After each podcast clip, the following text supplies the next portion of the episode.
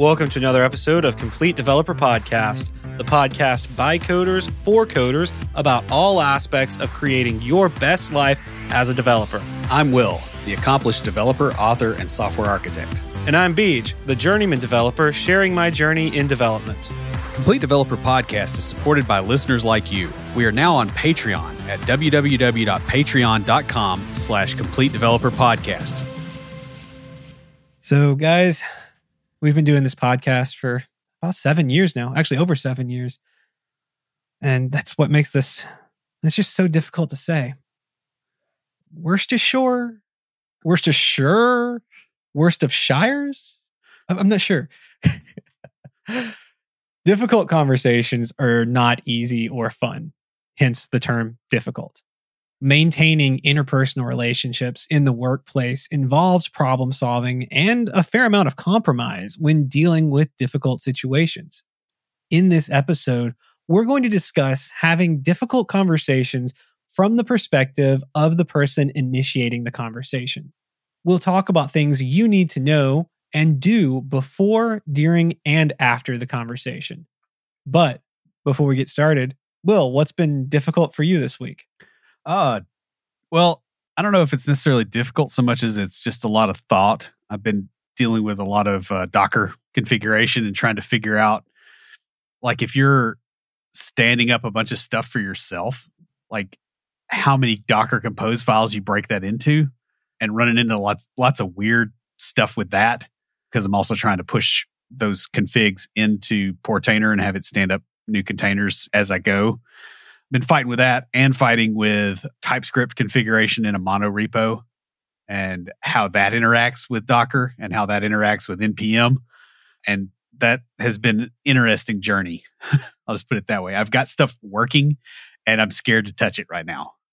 Yeah, I get that. How about you? This past Sunday was my first time on uh, stage at church. Well, not the first time on stage, but the, my first Sunday playing on stage. I was excited and nervous. As the synth player, I got up at the end of the sermon, you know, before the rest of the worship team gets up and basically played solo behind our pastor as he kind of wrapped up the lesson. That was crazy. I'm already nervous getting up and playing in front of people. You can give me a microphone and I can talk about anything in front of any amount of people, but have me play music in front of people and I'm really nervous. And then add the fact that I was up there by myself. Whew, that was intense. And now I'm addicted. Oh my goodness, that was so amazing. I can't wait till the next time I get to do that. Because when I'm playing with the band, if I mess up or something, I can just sort of take my hands off, find my place and come back in because I've sort of got everybody else playing. So you don't notice it as much if, if I kind of come out and come back in. And it kind of sounds like it's planned sometimes. But with that, it was just me. And if I messed up, I just had to keep going because there wasn't anybody else playing to kind of cover up the fact that I messed up. So it was cool. Did make, you know, obviously made a few mistakes. Nobody's perfect, but I've been really focusing lately on recovering from the mistakes. You know, the whole theme of this year for the podcast is resilience. So I've been just applying that in other areas of life too. And uh yeah, it's it's really paid off because even though I made a few mistakes, I was able to come right back in. The only really big one that I made with the um, playing solo was uh, I messed up the chord progression. I didn't play the wrong note, so it sounded good. I just played the wrong chord in the progression. And since no one else was playing, it didn't sound bad because it wasn't contrasting with anything. And I just restarted the progression at that and just acted like it wasn't done on purpose. I think the only people who noticed were the head of the keyboard section. She was really nice that, that first service. She stood at the back of the auditorium and was basically just like moving her hands, helping me keep the beat. And like she was moving the hand position to show when to change chords. And I noticed the only reason I noticed I messed up was I noticed her hand position was in the C sharp minor place and I was playing an E chord. And I'm like, oh, oops. Well, I'm just starting this chord progression over.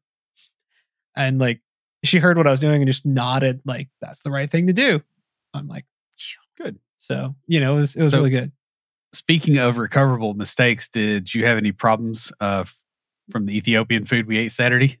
None whatsoever. Good. Actually, it solved a problem. So uh, Will and I met up not for a business meeting or anything, just to hang out. The first time we've done that in quite a while. Uh, we always have like usually a purpose for it, but this was just a hangout, which was nice. And uh, we we had some Ethiopian uh, now that I can eat onions, and uh, I'm on some medication that basically makes it so that I never really feel full. So did you feel full after that? I mean, because there was there's a lot of food there. There was, but it was it was more the onions. Like onions kind of give me some like give some weight to it. So uh Sunday after church, my mom came to second service and took me out to lunch and uh I had extra onions on my burger and I felt full after that. I want to test Yeah. it out, you know? I'm like, all right. yeah, if that gets you there, that's. uh I was wondering if you would. Of course, I mean, I I get the spiciest thing there, and then I get a little thing of mit mitta and drag my bread through it, and then pick up the stuff. So mine, it tastes like burning. Yes. You know, yes. It's definitely. I put a I put a lot to it because I typically eat there if I'm starting to get a cold and I've got congestion because it either that or Thai or Indian or Yeah. sometimes Korean will blast that stuff out. But you know, Ethiopian is definitely great for that. It'll and and I really like the food. food too. was amazing and well we we also um got uh an ethiopian coffee it's like a whole process with like they they bring it out on this tray with frankincense and all it was it was amazing but man that coffee was so good It was. I mean, because normally I have to put sugar, yeah i was like you you didn't even have to put sugar in it i'm like this was Yeah. so put a little bit of milk in there because it's like I, I typically put the sugar in coffee to cut the acidity. Is what it ends up being is to cover it up.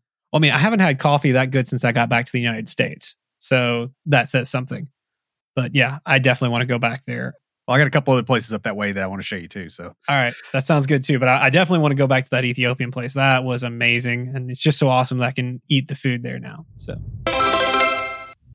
saving money is hard, especially when you eat with me.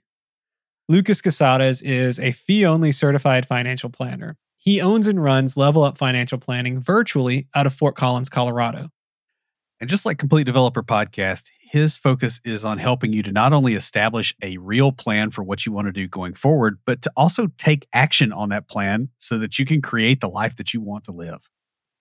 Yeah, guys, investing in financial planning services really comes down to whether or not you can improve your finances. And with the help of Level Up, the compounding impact of making better financial decisions will easily pay for itself. Level Up also has a unique pricing model that will help you no matter where you are in your financial journey. So it's not too early to start right now. Or too late. Uh, best of all, Lucas is a fiduciary for his clients. And what that means is that he's not trying to sell you a product.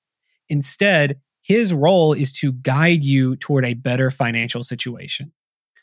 And if you want some more of that guidance, you can catch his podcast, Techie Personal Finance Boot Camp, where he covers financial topics that you probably will encounter or have encountered. And he also interviews other IT professionals who share how they navigated their own careers. And he has even more advice and guidance over at levelupfinancialplanning.com. At some point in your career, you will have to initiate a difficult conversation. You may be a senior developer who has to address issues in the code with another developer, or you may be in a lead or management position and have to address an issue between employees. Whatever the situation that prompts the conversation, it's not one that you're going to look forward to having, unless you're just one of those weird people that do. These conversations are ones that must take place, though. You don't want to deal with it and basically wish it would just go away. While there are actually some people who enjoy conflict, uh, that's you know looking at you, Enneagram Type Eights, and we both have one in mind. The majority of us try to avoid it as much as possible. The more pragmatic know that it is necessary, even if they don't enjoy it. It seems easier to just avoid the conversation than to deal with the emotional fallout and uncomfortable discussion around it. But unfortunately, avoiding difficult conversations means that nothing changes and can lead to resentment, causing even more conflict that leads to a more difficult conversation than would have happened had the initial issue been addressed. It can be hard to grasp that conflict in and of itself isn't a bad thing. Having difficult conversations and disagreements is an essential part of working on a team. If you think about the stages of team formation, this is how you go from that storming phase to the norming phase. These uncomfortable, difficult conversations actually create an environment where employees and coworkers feel safe to bring up issues and talk about the problems that they may be having. In this episode, we're going to discuss how to prepare for difficult conversations, what to do and what not to do during the conversation, and things you can do after the conversation is over. These are all from the perspective of the person initiating the conversation. And in the future, we'll have an episode on how to handle yourself when you are the subject of a difficult conversation. Yeah that was a bit much to put all into one episode. Yeah. Well, and I think the other one, we almost need to have an episode as well on how to tell when it's coming. That'll be, that probably be part of the other one. So I haven't written that one yet. And who knows, you may end up writing that one. But uh, yeah. What do you mean? You think my experience means I've been on the receiving end? yeah, I have. we both have. Come on now, bro. Yeah. All right. So, first off, you want to have the conversation as soon as possible. The longer you wait to have a difficult conversation, the more challenging that conversation will become. Because as time passes, you're going to build up anxiety about the conversation. And the situation leading to it is at best going to stay the same and more than likely going to get worse. Well, and it also people habit form is the other yeah. thing too, right? They're used to it being a certain way. And if you put up with something for three years, all of a sudden, even if it was something minor, if you say something about it, now it's a big deal. Yeah. Versus before, it would have been like, oh, we could just do this other thing. Yeah, you really don't want to fall into a cycle of procrastination that will cause you to only have the conversation when things have gotten so bad that it can't be avoided. When that happens, you rarely have time to prepare. So my mom would do this, uh, you know, when I was a kid. She was trying to be nice, right, and trying not to have conflict and, and all this stuff. And what happens is, is the situation builds up to the point where not only is the problem, you know, just pathological by this point, but you're really angry about it, or you're really nervous, or you know, the stakes have have been raised in some way. And as she got older, she realized that doesn't work so well, and you know, stop doing that. But I, I, mean, I can definitely remember that. And that's a tendency that I've struggled with myself, you know, for exactly the same reason. You want to be nice. And then you get to a point where there's one little irritating thing that just keeps happening and you just absolutely explode. Yeah. You guys are both ones. Uh, I'm not sure what she is, but yeah, very similar personality. Like we'll put up with mm-hmm. stuff for a long time and then we've had enough. It's just, it's on. Yeah. I think that's probably more your two wing because yeah, my mom's a one wing too, and she she's like that too. And it's like if you just addressed this when it was an issue, it wouldn't have been such a big deal. Yeah, and you wouldn't have exploded and made a bigger mess. Yeah, yeah. With these conversations, timing can be important. Some say you want to have them on like in, in the workplace on a Friday afternoon so that everyone involved has the weekend to kind of cope and recover from it. Whereas other people say you want to do it earlier in the week so you don't ruin your weekend and you can just relax over the weekend. It really depends on the situation and the people. Uh, yeah. because like you'll get some people that you know after a conversation like this they're really really mad for a day and then they're just over it mm-hmm. and it's back to normal and maybe to your advantage for them to be mad at home versus in the office or not. And then there's some people that are going to resent for mm-hmm. a while. And if they sit home perseverating about it, they're going to come in Monday even angrier. Exactly. So you just really have to know the other person, which is, you know, kind of the whole point here. Yeah, that's very true.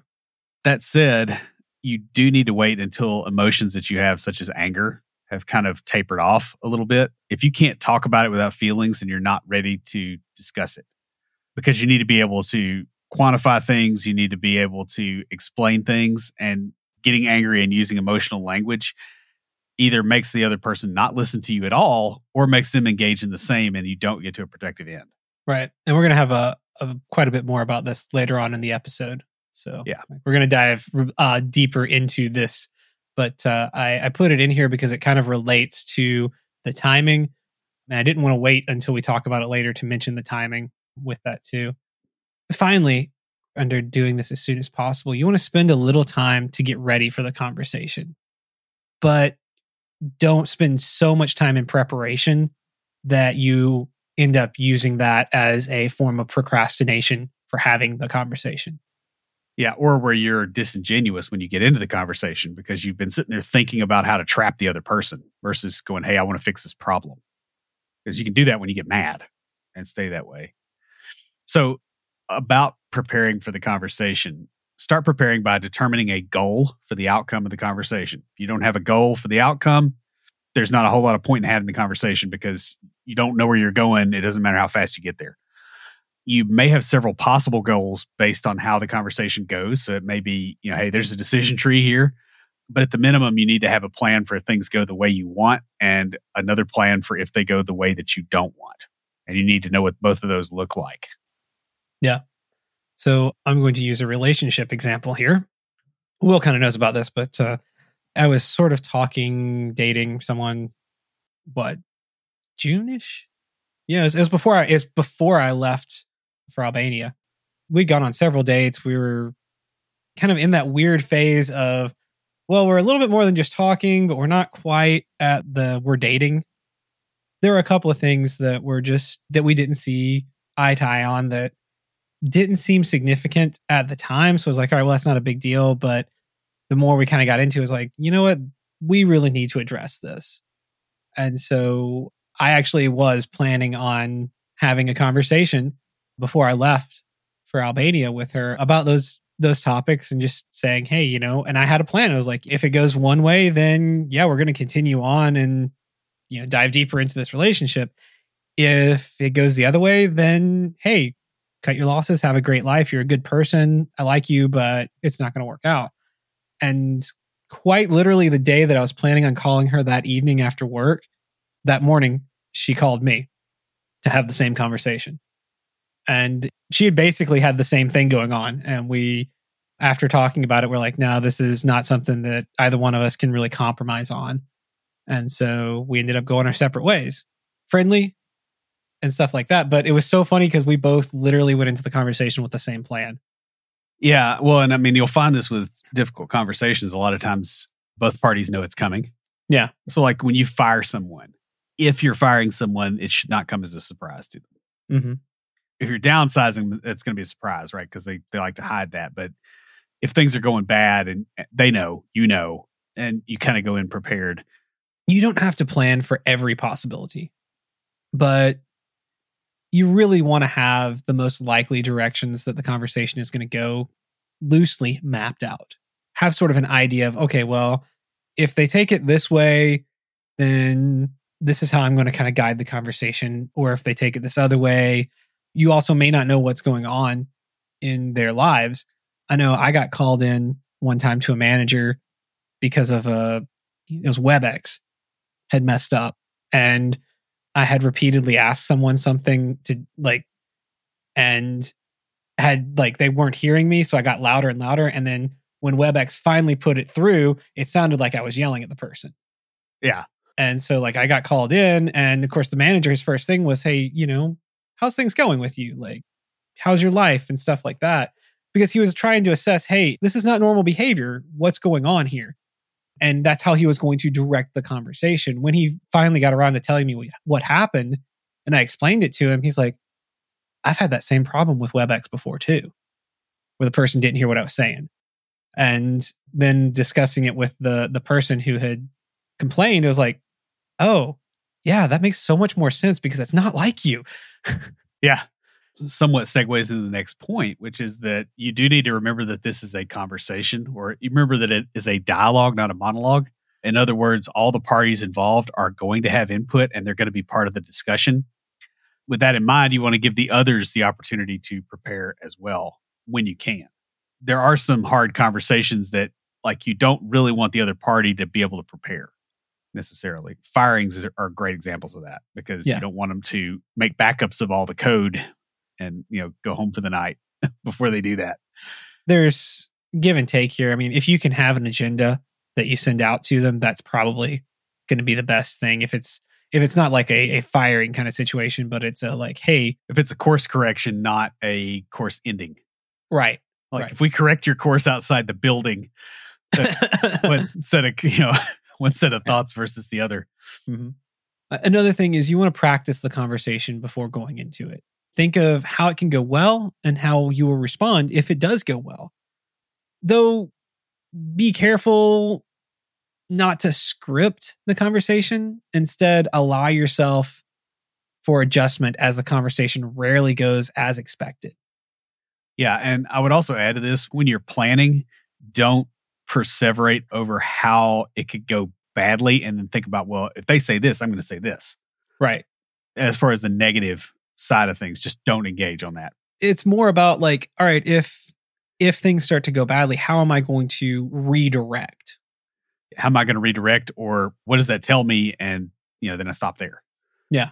Because, you know, I've definitely had quite a few of those kind of conversations and it, you can screw yourself up a lot faster than they can screw you up.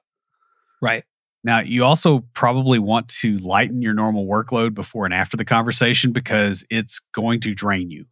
You are not firing on all cylinders, and going into it, you're not going to be able to think about whatever other thing you have to do. And coming out of it, you're going to need some decompression time, mm-hmm. more than likely, unless it just goes fantastically well for some reason. Yeah. In which case, it's probably going to be a longer conversation.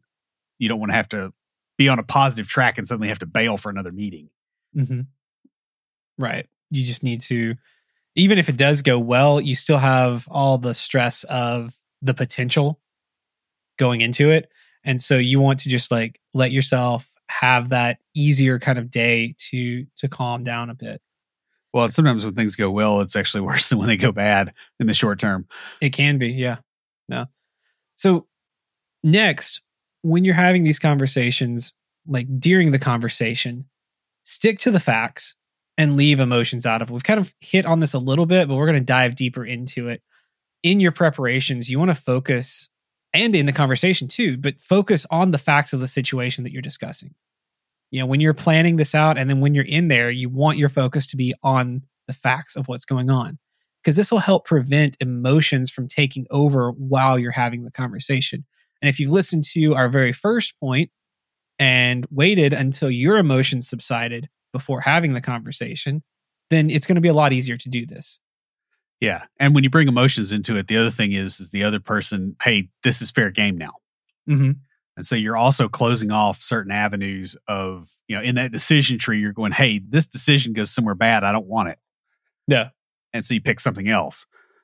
Don't let yourself get worked up or anxious about a particularly difficult conversation that you're going to have. Treat it just like any other discussion or conversation.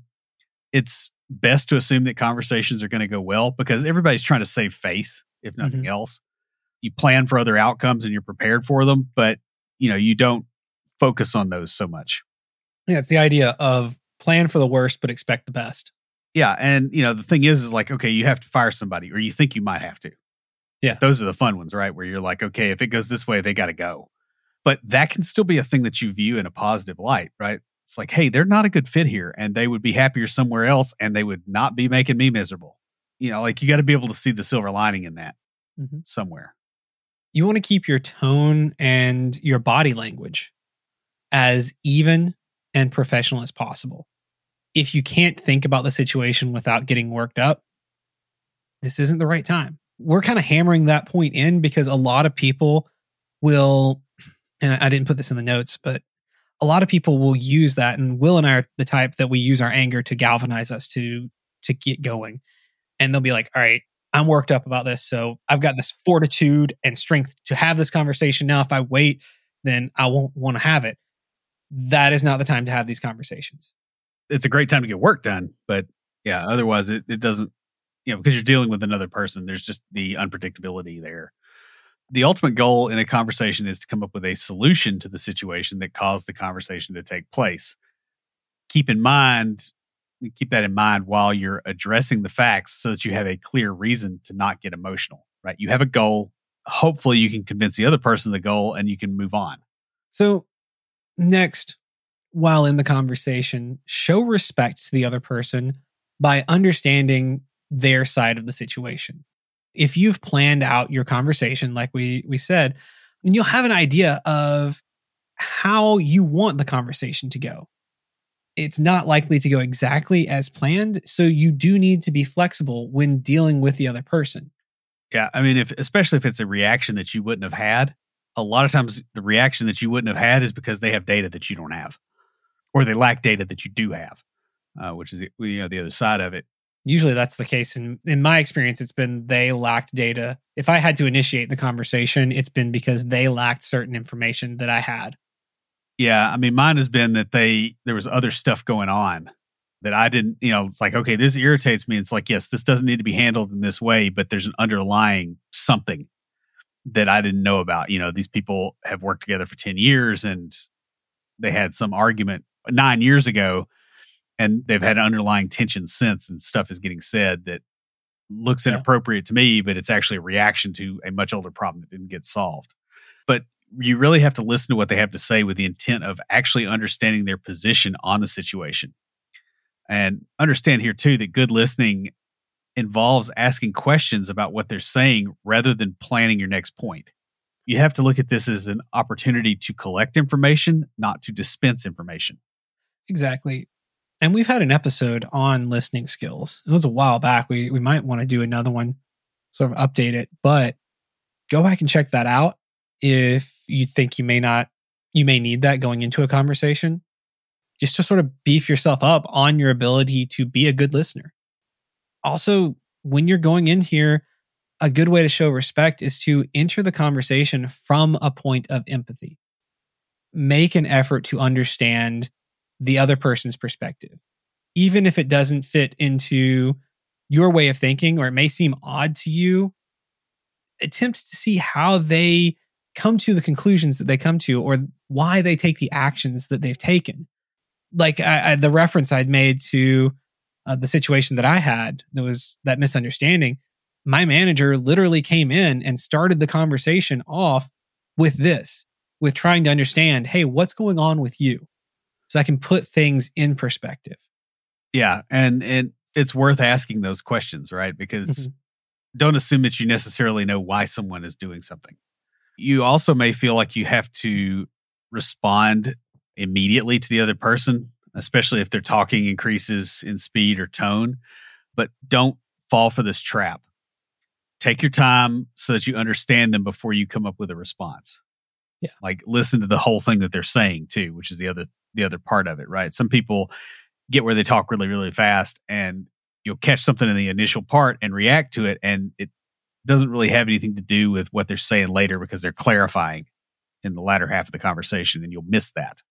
And kind of along the same lines, if emotions start to enter the conversation, either for you or for them, if you notice that they're getting worked up and heated, take a step back and slow the pace of the conversation down. By slowing that pace, you can start to both see from the other person's perspective and begin that process of coming up with a solution. And speaking of coming up with solutions, solutions are things that we work towards together. You need to avoid telling the other person what to do. Instead, you actually try to figure out what needs to be done and get their buy in from it. You know, we're reasonable, obviously. Your ultimate goal, no matter what else is going on, should be to resolve the issue that caused the conversation to take place and you do this by actually working with the other person. You want that interaction. You want their input. You want them to be a part of this process. Well, unless you want to fix it all yourself. And and it's it's yeah. sort of funny because like we we've talked about when you're bringing up a problem, say to the team or something, you want to come with a solution. So you want to have a solution in mind here, but understand it's a process to get to the final solution. That's the beginning point sometimes. So if a person has input into the process of finding the solution, they're going to have that buy in that Will mentioned earlier. And that buy in will cause them to want to work toward that solution. People in general are more likely to do something when they've had a say in the plan than if they're just told directly what to do. We've talked about this in many other episodes before about like in the leadership episode that we had uh, April 1st we talked about how having that buy-in, having that say, even if you don't agree with the decision, having a, at least your input taken gives you that that want to work toward it.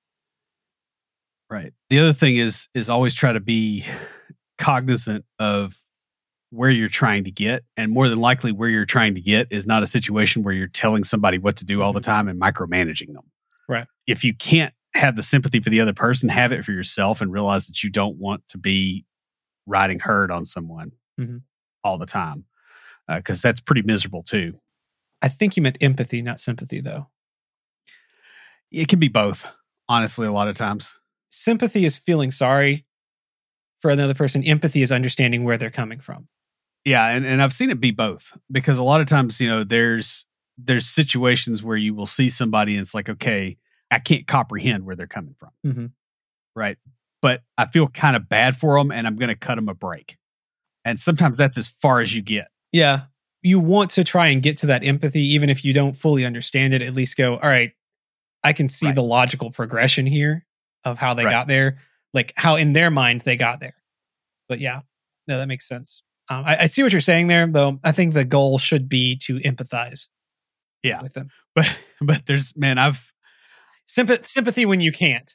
yeah, where I can't get there. Yeah. Sympathy when you can't, but empathy is the the goal there. This concept here is, you know, part of the reason reason why agile is as successful as it is. Waterfall is more like here's the specs, do what I tell you. Agile is more like, hey, here's kind of where we're wanting to get. Let's talk about how to get there. Yeah. And the developers have a a say in it. This is the same kind of thing with larger personal, you know, interpersonal conversations. Mm-hmm. No. When you work together, you have to be willing to compromise to achieve that ultimate goal of resolving the situation. This means that you're going to have to make some changes too, possibly, in order to reach a workable solution. Well, and sometimes those changes are actually easier. You're just not seeing what's there. So like it's not necessarily a, even a pain point then. Mm-hmm. You also need to know the areas or issues where you'll not compromise and you got to stand firm in those and be lenient in the others, right? There's got to be an area where you just say, no, I'm not doing that. You know, you and I talked about a conversation I had not too long ago, right in that kind of space where it's, it's like, yeah, I understand that other people will do that. I consider that to be a bald faced lie and I'm not doing it Mhm. and just not move on it. And that's the same thing with that um, that relationship I was talking about, where there was a, a couple of things that belief wise, we were both like, "Hey, these are things that I won't compromise on," and they clashed, and that's what yeah ultimately led to it not forming a relationship. and you don't want to just go along, right? Because like if you had, you'd be getting hurt a year from now, a lot worse. Exactly, and that goes back to why you don't want to wait to have those conversations, because you and I have both done that in lots of situations in our lives, friendships, stuff like that. We didn't say the things we should have, didn't have those hard conversations because we didn't we didn't want to hurt feelings and we didn't want to lose a friend. I didn't want to rock the boat. Yep. When we should have had said it earlier. Yeah. Yep. So guys, finally, after the conversation is over and you've given yourself a lighter workload after the fact, have a self retrospective on the conversation. This is not something you do with the other person. This is something you do by yourself. Don't expect things to change right away. You know, there might be some things that have to change right away, but don't expect everything to suddenly be sunshine and roses. These types of conversations, they kind of take time to settle in with people. So we are talking about the timing earlier. You know, it may be a few days or weeks before you even start to notice the change, unless it's an HR worthy event and then you better be seeing results immediately. Or it's a firing and you see immediate results. Yeah, you don't want them coming in next week. Yeah. Well, we just cancel this paycheck. We figure it'll work itself out. You know, not a good plan. yeah. Yeah. And if you followed our advice in the planning section, you're going to have that light load after a meeting. Obviously, rest a little bit. Like, don't come right in and start immediately beating yourself up over where you screwed up in that discussion. Mm-hmm. But just chill out, go for a walk, do something, you know, to get your mind off of it, and then come back in with that clean slate and and look at it. Because even if you stuck to the facts from an emotional perspective, that conversation is going to be draining, and you are not going to be aware of how bad you're drained immediately. It like it sinks in, and I, I don't know if I don't know of a good way to put that. It's almost like you have mental momentum after you come out of there that you really don't own. It's a kind of an insidious sort of thing. Like Yeah. it it's like that spice that you had the like you let me try some of it. Meta, yeah. I, I tried them like that's really good.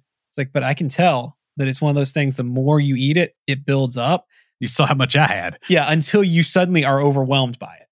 And that's sort of how this emotional draining goes, just the opposite direction. Instead of building up, it goes away. It like drains you. And so you don't notice how much you're drained until you kind of come down from the meeting.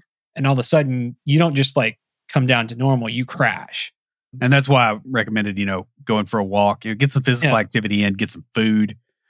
That's why, like, not a difficult conversation, but something that was like, I talked about playing on Sunday for the first time. And I came out of there, I was hyper. Like, my mom took me out to lunch and I was, you know, hyped, just go, go, go. And I ordered a coffee, and mom's like, Do you really need a cup of coffee now? I'm like, I'm going to crash. I'm Yeah. going to crash as soon as I get home and the emotions kind of like come down. I'm going to crash and I'm going to want to go to bed and sleep. I don't want to sleep all day. I, I plan to rest, but I'm like, I'm not going to, I don't want to sleep because then I won't sleep at night. So yeah, like I, I planned that out because I knew, hey, this is going to be an emotional high and then I'm going to crash. And that's what's going to happen here. And you're not going to recognize it until you've done it a few times. Like the, the reason I knew that was going to happen is because I made that mistake a few too many times. Yeah. yeah. The way you move forward on this is to actually spend some time afterward, you know, a- actually reflecting on Mhm. the discussion in the meeting. You know, don't wait a week or anything Yeah. like that, but just, you know, get where you're emotionally recovered and you're in a, a state where you can collect useful data for yourself Mhm. because this is kind of what you need to do to be an introspective person and to grow. Yeah like i, I would suggest having a notepad or something, just writing it down. Uh, Yeah. Something about the physical act of writing it helps to kind of internalize it, um, even more so than typing. uh, stuff like this, I'll write it down physically and then I'll give it a little bit of time and maybe come back and hit it again in a week or so. And then I'll take that and type it in somewhere and I'll get rid of that paper because I don't want Yeah. the paper floating around Mhm. with something that's potentially volatile. Yeah, no, that's a that's a very good idea. When you're doing this, you kind of want to break down the conversation and ask yourself what you can learn from that interaction. This goes back to what Will was talking about about being introspective. You this is not something you do with another person. This is something you do yourself to go, "Hey, how did I handle this situation? Did something happen that make me emotional? What went well in it? What didn't Yeah. go well? And how could I have handled things differently?" Now, I will add an aside. Sometimes you'll be in a situation where there is a third person in the mix Mm-hmm. for whatever reason. You know, sometimes it's, you know, HR. Yeah. for instance, you might get that other person's feedback if they're not the target. I've done that. I've had to have some some conversations with uh yeah, I do I've been doing leading volunteers for oh good grief since college. And whenever I have one of those conversations, especially when it's like not someone at work, but it's more of a volunteer kind of thing, I always like to have a third person, usually whoever I report to, be there. And coming out of it, one of my my big things is an hour or a day later, go into him and be like, hey, what'd you think about that? What could I have done better? What did I do right that I should keep doing? That sort of stuff and get that feedback from them. And after you've broken this all down, use what you learn for the next time that you have to have a difficult conversation. That's the reason I get it into a digital format, by the way, so that I can find it. Because if it's a paper, it's not going to be there when I need it. You know, doing so is not going to remove the difficulty from the conversation, but it makes it possibly easier each time. It makes it smoother. And it also, besides helping you handle the situation better, it also increases your learning. Yeah. Right. Because you won't go into the conversation and make the same mistakes again. You'll make different ones, but they tend to be smaller. It's, it's almost like you're, it's a search pattern for the correct way to handle something and you're tightening it up. Is the way I think about it most of the time. That's a really good good thinking. Also like think about it like coding. You make mistakes and you learn from those mistakes. Like I know when I had two juniors that I was leading and like they would call me in to help with something I'd just tell them like I know exactly what the problem was because I had made that mistake multiple times and had to solve it. Or uh, playing music, you know, I, I put that e- emphasis on recovering that resilience in there. And so the mistakes I made were not as bad because I had learned from the bigger mistakes. And then I make a little bitty minor mistakes and then even smaller mistakes and smaller mistakes. And you'll um, never get to the point where you make none. Oh, yeah. Like we have people on our team who are professional musicians who make mistakes. You know, my my music teacher um has been he's like our age and has been playing professionally since he was in college and still makes mistakes. Now, guys, it's never easy when you have to initiate these difficult conversations. And the biggest takeaway here is to plan the conversation before it happens. Doing so will help to ease the anxiety of having the conversation, as well as keep you focused on the facts of it. Remember, the ultimate goal is to find a workable solution to the issue that everyone is willing to work toward.